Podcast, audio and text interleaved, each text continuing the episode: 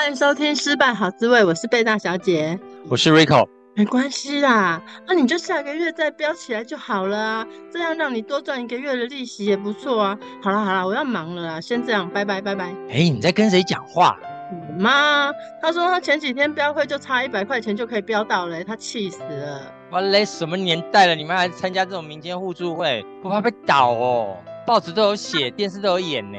怕怕死了！前几天不是才看到那个新店有一个老里长吗？一败选之后直接找了四十多个会，我妈怕死了，所以他才急着把会标下来呀、你讲哦，要你妈跟上时代。听说现在那种科技标会好像很厉害哎，什么都跟科技有关哦，就温雅啦。不然我们来欢迎那个神说国际有限公司的副理王月尊来了解一下什么叫做科技标会，让你妈也有点 IT 的感觉，不错啊。Hello，大家好，我是中华资金交易所的副理王月尊。倒会很恐怖哎，传统倒会有哪一些弊端呐、啊？现在连丢鸡蛋都丢不起哎。唯一的风险是倒会，传统的互助会多半是借贷性质，以会手有需求资金的起会，这样之后再分期摊还给会长。会来跟会的又分两种人，一种是想要单纯储蓄的人，那另外一种是有资金需求的人，那就跟会手一样。那有资金需求的，通常就会加高标息去取得得标，就像刚刚那个妈妈一样，她会加，可是差了一百块才得标。但是常常发生得标之后，因为这个人有资金需求，他得标之后把钱拿去做使用之后，后面会期的钱缴不出来。会手也是有资金需求的人，所以他起了这个会，一样把钱拿先拿去做使用。所以当会缴他这个会期的钱缴不出来的时候，他的承担呆账的风险的能力就比较弱。会缴没缴钱，会手又承担风险的能力弱的时候，就会发生倒会的状况。还会有那种加码来优先得标的玩法的话，那如果我其实不需要，我在里面故意乱加码，那得标的人不就是把成本拉高吗？而且成本拉越高，不是风险越大吗？他闪人的机会越高。嗯，通常加标席这个是每一期每一期。重新计算的啊，比如说我们约定好我们的这个会就是一千的标息开始，那假设这个月我加标息加了五百，我用一千五，我写一千五的标单去标，假设得标了，那下一期它一样回到一千开始，所以不会说哦，我一千五下一期就要一千五以上，不会。我妈以前呢，就是她常跟会，然后就觉得哎、那个会头好像很好赚钱啊，所以她就跟人家学着起会，然后我妈起了两个会，那每个月就是在固定的时间，然后那些会长。就会来我们家标会，然后有一次突然有一个会长，又是我妈闺蜜，然后两咖会都有参加，结果两咖会都把它搞掉，搞掉之后人就跑了，找不到，就是大概十年多后吧。然后有一天我妈在逛市场的时候，忽然遇到那个人，然后我妈就把他揪住，然后就跟他讲说，你要还我钱。我妈怕他跑，然后我妈就跟他讲说，你给我看你现在的身份证，我看你地址在哪里，然后就找到了他的地址，然后我妈就跟他讲说。你找了那么多的钱，然后害他就是这这几年一直在还那些会咖的债，就是跟他讲说，那不然你现在如果一个月没有办法还我一万，那就还我五千，然后就这样子一直把那个会钱给追回来，这样子追得回来吗？这有法律效应吗？当时你们标会的时候有白纸黑字说是借贷哦。他们好像有一个那个起会的本子吧，但是我觉得那个好像应该没有什么法律效应。小贝说的这个本子在呃它的学名叫做会部，那其实在合会法里面都有明确的规定，会部上。要记载的内容，在合会法出现就是编列之前，其实合会这个东西、标会这东西被倒了，真的就是被倒了，你完全没有办法去做追偿或者是等等的法律行动。在合会法之后，因为上面都有载明一些相关的事项，所以其实你被倒了之后，你是可以根据合会法去跟他做一些法律的诉讼。那既然有法律上的保障了，那我们要科技标会干嘛？科技又能够做些什么事情？他成立合会法，他给你一个呃名目，就是说啊，你这个会手你违反了合会法，因为你本来该承担这个会缴没缴，然后你应该要负责的部分你没有付，或者是你没有让这个会期正常的运作，那你违反了合会法，我有一个理由可以去告你说你违反合会法，你没有按时给钱之类的。可是重点是。我们在意的不是我告不告你，我们在意的是有没有钱。这个就是一个，我虽然有个名目告你，可是我我告了成了又怎么样？我不一定拿得到钱，所以才需要科技标会去保障钱的这一块，而不是告不告的这一块。就是一人垂垂，你要想怎样？科技又能够做些什么事呢？科技标会带来什么样的新契机？科技标会就是像我们中华资金交易所，它开发的是储蓄型的标会平台。跟以往的借贷型不同，因为储蓄型的标会平台它是固定的标息，呃，你没有办法加标去取得标金，也就是说，我有资金需求的人，我到这个地方来更会，我没有办法满足我的需求，所以有资金需求的人，他相对他就会比较不会接近。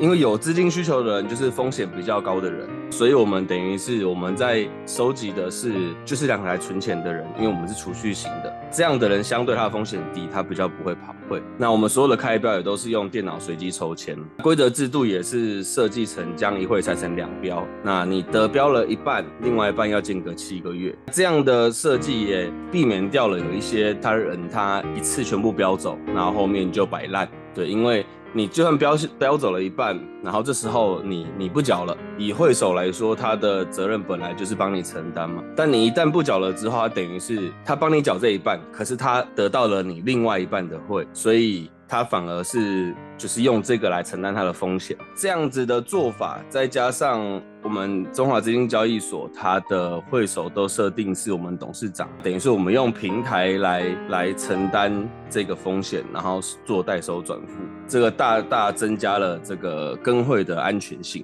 说到储蓄，现在世界上很多储蓄产品，哎，这个标会的储蓄有比别人来的利息高很多吗？高很多，如果你认真去看，因为在我们平台中是一万的会，两千的标息，那也就是说，呃，如果只是这样算，就大概就是二十趴了每个月。在一般的活存定存，大概就是零点几到一点多，保险可能稍高一点，大概也是一点多不到二。相较之下，其实标会的这个标息，标息收益相对是比较高的。那所以很多人会想要来跟会，用跟会这个方式来储蓄。那也是跟会为什么可以从明朝时期一直流流传到现在，还存在于社会上的原因。明朝时期，感觉这个标会是中国人发明的。其实标会在全世界各地都有各自的起源哦。那像在中国，就是我们华人这边，大概就是从明朝，大概十四到十七世纪哦，从这边开始有有商人想出这个模式，然后来做这件事情，然后就一直做到现在。那像在欧洲也有他们的。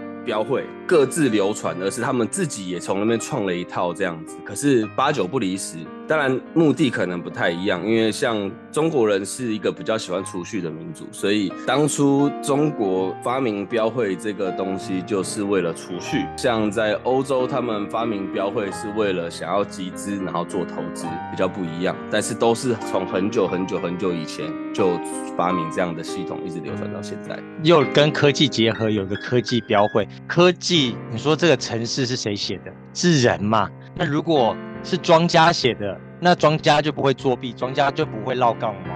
也很多的保险公司最后倒啦，也很多的银行也倒啦，难道你就不会倒吗？在标会的这个过程中，唯一有可能会让人想作弊的地方，只有呃得标，只有开标得标这件事情。为什么？因为标会其实它是一个很单纯的一个东西，只有得标才有钱。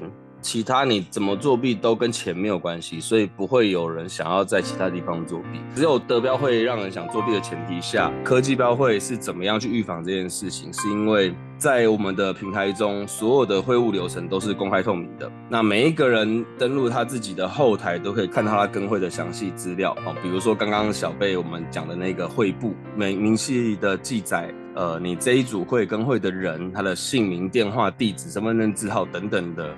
内容包含开标时间、开标结果跟竞标的状况，然后会新的应收缴的状况都会在这个后台系统里面。你如果对这一次的开标，你觉得哎怎么那么奇怪？上一次也是他，这一次也是他，或者是说哎明明他已经标过，为什么他的名字又出现又得标？中反正你有任何有疑义的状况，你也都可以跟我们的客服好做再次的查核。好，就可以跟他询问。我们第三方经营的是，呃，我们公司经营的是第三方支付，他只需要做好代收转付，代收什么？就代收得标金。呃，代收汇金，然后转付的是得标金，就是假设 A 得标，那公司就会帮 A 跟其他的人收缴这一这一期的汇金，然后再转交给 A。公司只要做好这样子的事情，然后保持这个会务的正常运作，那公司就有服务费的收入，就相比其他的第三方支付公司一样，在公司的角度。如果他去控制让谁得标，而这件事情被发现的话，这个东西就不会有人信，那他就没有这样的收入。那相反过来说，他只要把这件事情做好，我就做好我的代收转付，我就做好你们的这个会务，什么时候该开标，什么时候该怎么样，他把这些事情做好，他就会有一笔很可观的收入。与其去图利他人，公司你去图利某个人得标，更对公司是没有利益的。与其去图利他人。公司更愿意把这一件事情做好。好，今年一到五月平均每个月的新增会数都超过五千会。那因为我们公司是每一会都有都可以收取一万的服务费，那也就是每个月五千会，一会收一万，所以公司每个月都五千万以上的收入。所以这个理由足以去避免掉公司帮某个人作弊的这种可能性。公司也是人开的啊，雷曼兄弟都倒了，那难道你公司的兄弟姐妹，就是他们的家族亲戚，他也不会帮他作弊吗？城市只要稍微改一下，不就？可以让人家看不出来吗？所以庄家他除了收取这些既定合法的利润以外，有什么能够保障这些标会来确定这个庄家是合法又公正？中华资金交易所，我们服务费当然都有开发票，我们在这个银行法。国税法跟借贷法哦等等合会法这些法律上都是合法的。你说哦，公司会不会，老板会不会，比如说帮自己的亲戚去呃作弊，让他得标这件事情？其实你要先去了解整个标会的一个呃流程，因为标会是这样子，它不像开乐透，开乐透是哦这个人得奖就得奖了，然后我们就重来。标会不一样，标会是好，今天一到十。这十个人在一组会里面，一得标了，再来就是轮到二到十去竞标，他是每一个人都有机会得标的。那如果相比乐透，就是每个人都有机会中奖。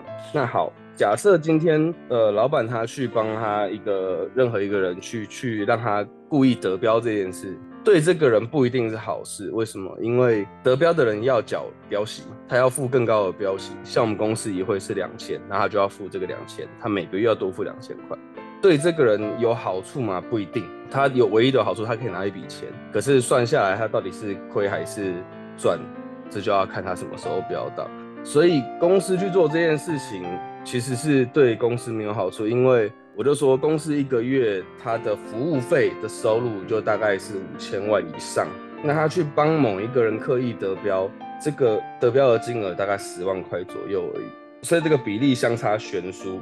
即便这个人他有好，他有一百会，然后可能好标下来是一千万，那也只是一千万而已。可是。他如果公司把这件事情做好，他每个月都有超过五千万，而且持续的成长。因为这样子，我是觉得公司他没有，真的是没有理由去帮任何一个人作弊这件事情。的确，相对于作弊起来的那个成本还有损失更大。这个刚刚的前提是在于。公司每个月都有五千人的新入会会员，如果新入会的会员达到一个瓶颈，或是没有人入会，你是不是公司每个月的收入就会减少？当然，呃，如果没有人跟会，当然公司就收不到服务费。那可是这就要提到我们公司很厉害的地方，因为我刚才说的，我们公司不止合法以外，我们公司除了什么注册商标这些基本的以外，最厉害的是我们有专利，跟标会有关的专利。哦，这个是一张新型的专利。跟一张发明的专利，发明的意思就代表从来没有人做过这件事，从来没有人想到这个东西，从来没有人发明过，所以我们拿到了发明专利。发明专利的内容是什么？叫做自动续标的方法。哦，那自动续标的意思就是这个人他可以选择用这一套系统，哦，有公司用这套系统帮他做自动续标。那自动续标的好处是什么呢？它是因为系统让他用以会养会的方式。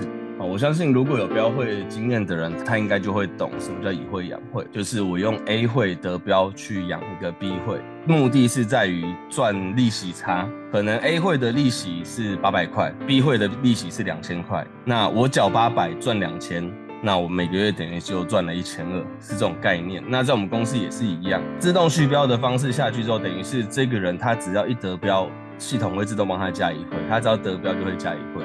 那也就是说，回到刚刚的问题，每一个人如果他都是用系统自动续标的方式，那他每加的一会都是新的业绩，公司都可以再收一次一万块的服务费。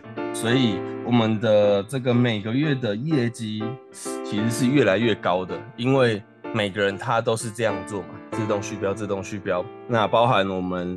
呃，新进的一些客户，他也都会选择这样子的方式，因为这样子的方式对他是呃成本比较低，然后标息收益比较高的一种方式，所以每个人都这样做，这个东西就可以让公司一直往上增加，它的每个月的收益一直往上增加。如果有一天没有人来更会了怎么办？那我想这个问题其实我们在市场上非常常遇到，就像每个产业一样。假设呃有一个面店，从今以后没有人来吃面了怎么办？或者是有一间便利商店，那从今以后没有人来这个便利商店光顾了怎么办？或者是银行，如果有一天没有人在这间银行存钱或者是借钱的话怎么办？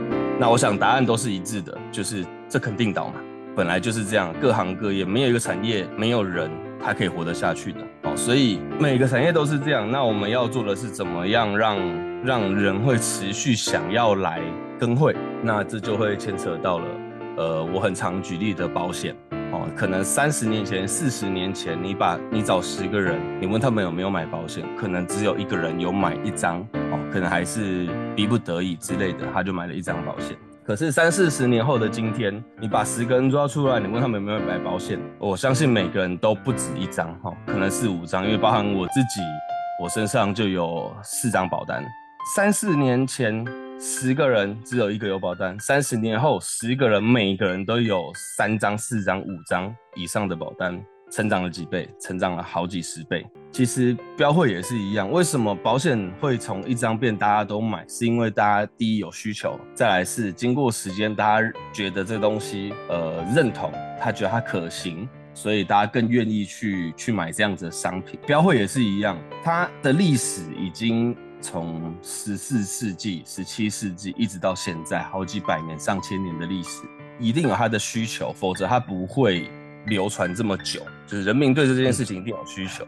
那只要是第二个满足，就叫做安全性。如果大家认同，大家觉得认可这个东西是安全的，哦，是没有问题的。我的风险是相对低的啊，我相信人就会更愿意的去做跟会这件事情。有可能现在我跟你讲科技标会，十个人只有一个人他在做这件事情，可是若干年后，你可能十个人抓出来，每一个人都跟三四会、五六会、一二十会，对，这都是有可能的。像我们公司，它在一个第三方的角色，其实它的前景是非常好。对，就像保险公司三十年前的收益跟三十年后今天的收益是差非常多的。对，那相对我们公司也是这样子的状况。科技标会优化还有哪些特点呢？我们公司把标会变成储蓄型的标会，再加上趸缴，趸缴这件事情，也就是用我们的专利系统哦，做一个呃八年的跟一个八年期的一个合会。它是用趸缴的方式，然后利用系统帮你做以会养会复利滚存。因为是趸缴的关系，所以每个人都已经把你这这八年的会金都缴完了。那一次性缴完，大家都缴完，那就会完美的解决了倒汇的问题。那再加上我们的所有的金流都是透过银行。所以，即便你是趸缴，或者是你是呃，我可能每一期等开标之后我才缴，不管怎么样缴，你的钱都是透过银行去做进出，包含你得标得标的钱也是透过银行去做呃支付的时候，这个资金都会更加的安全，因为我们知道银行从今年开始它变成监管单位，针对第三方支付公司，银行又必须每年到公司内部去做金流的审查。并且要回报给金管会这件事情。所以其实钱现在在银行越来越安全了，越来越安全，因为变成监管，因为有一些措施，加上洗钱防治法的关系，所以金流透过银行，整个安全性就会大大的提升。在我们公司，除了在台湾有拿到新型跟发明专利之外，目前也已经在美国申请专利，并进入了审核阶段。公司的呃想法，公司的目的是要在初步是要在东南亚国家一样取得专利商标，然后设立分公司，走向国际。如果美国专利也一并下来的时候，会不会有可能往呃个欧洲、美洲去发展，都是有可能的。因为只要有华人的地方，就有标会的存在。哦，甚至不是华人，其实呃，我有听到很多越南的人，然后呃，缅甸的人，他们说他们在他们的国家标会也是很盛行。好，所以我相信这个市场是非常的大。只要把一件事情处理好，叫做倒会，只要让大家大家觉得，哎。标会应该说没有倒会的风险，或者倒会风险很低的时候，其实大家是很愿意做这件事情。哦，所以我们公司在这一方面，我觉得前景非常的看好。全世界的的贸易金融已经都是联动在一起了，所以只要有人有情，还需要用钱，标会其实。就在世界各地发光发热。这个从刚刚你说的，在十四世纪到现在二十一世纪中中间，世界各国都有遍地开花自己的那种标会文化。那现在有了这样子的国际化，或者是一个比较公正客观的仰赖科技的标会，那也许在国际之间，你会觉得有什么样新的发展空间？呃，你讲的没错，就是只要有人有情，他需要用钱的地方都有可能存在，并不是想要神化标会这个事情，而是标会它也。只是呃储蓄或理财的其中一种工具而已，只是这个工具比较少人知道，然后这个工具比较呃以前相对比较没那么安全。近几年来，这个标会在国际上面的发展趋势其实很明显哦。它有几个重要的地方，第一个就是数位化和线上平台，那就像我们公司在做的事情哦，它会进入科技去管理这个所有的一切。那为什么要这样做？是因为以前传统的标会都是拿一个本子，我在写哦，我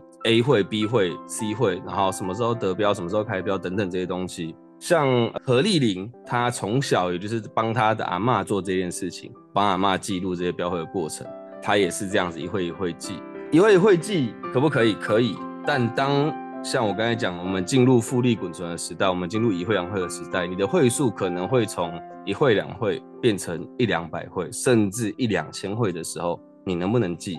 可以，可是很累，而且很有可能出错，尤其是出错的部分就会比较严重。借由数位化和线上平台，它是可以帮你省去这些事情，把这些繁琐又必须精确的事情让电脑来做，哦，那增加它的便利跟效率。第二个这个特点是社交和共享经济，就是它已经慢慢变成一种社交的行为。哦，其实标会到现在台湾还是遍地都有，只是你不知道。通常他们都是比较封闭，比如说同一间公司的人，同一条巷子的街坊邻居，或者是像刚刚小贝有讲的，可能有一个里长，他是他的里民这样组成的。可是现在科技标会的出现之后，它其实在国际化变成。一种社交，就是我不再局限于街坊，我不再局限于一个特定的区域，我是可以跟任何人都去聊到这件事情的。第三个是灵活性和多元化，就像我刚才讲的，传统标会它比较死板，它没有什么特别，它就是很单纯的一个标会。那其实现在的标会它是。很多元的，因为其实我有听过有的呃和会公司，它结合了一些其他的，比如说消费的行为或什么的，然后结合进来，那一样在做标会哦，这是越来越多元的。再来是第四个，就是国际合作跟交流这件事情。好，那就像是我们公司，它会去美国申请专利，它未来会在东南亚开立分公司之类的。好，那这就是这个标会会走向国际，怎么样的合作跟交流法？比如说，像我们公司预计的是，可能呃，我随便举一个泰国好了，我们要去到泰国，我们可能就会跟当地的企业合作，以总代理的方式让他们去就当地，然后授权给他们使用我们的系统，然后跟商标等等的，那让他们代理这件事情在他们自己的国家发展。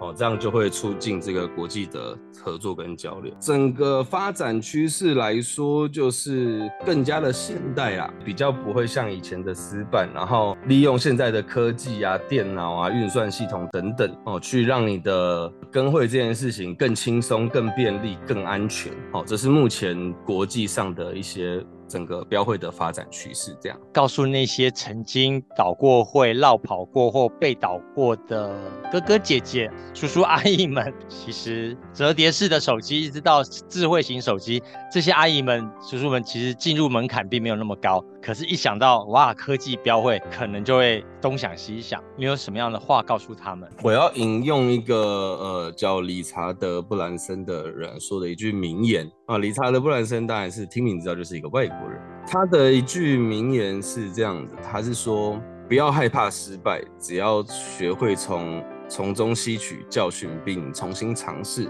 你就能达到成功。就像呃我们面对很多事情一样，就是。你不要害怕，你做这件事，然后最后会是一个失败的结果。因为不管是失败或成功，只要你去做了，你就能从中学到东西。那我们其实要更要注意的，只是不要再重复的做同一件失败的事情就好。倒带到十年前，小贝的的妈妈如果在传统市场碰到那个倒会的人，他就不用再抓着他说，你赶快还我钱，他就很骄傲说，我用科技标会，你走你的吧。谢谢。节目最后，我们一起来听周杰伦带来的《瓜牛》，我们下次见，拜拜。该不该割下重重的歌，寻找到底哪里有蓝天？随着轻轻的风，轻轻的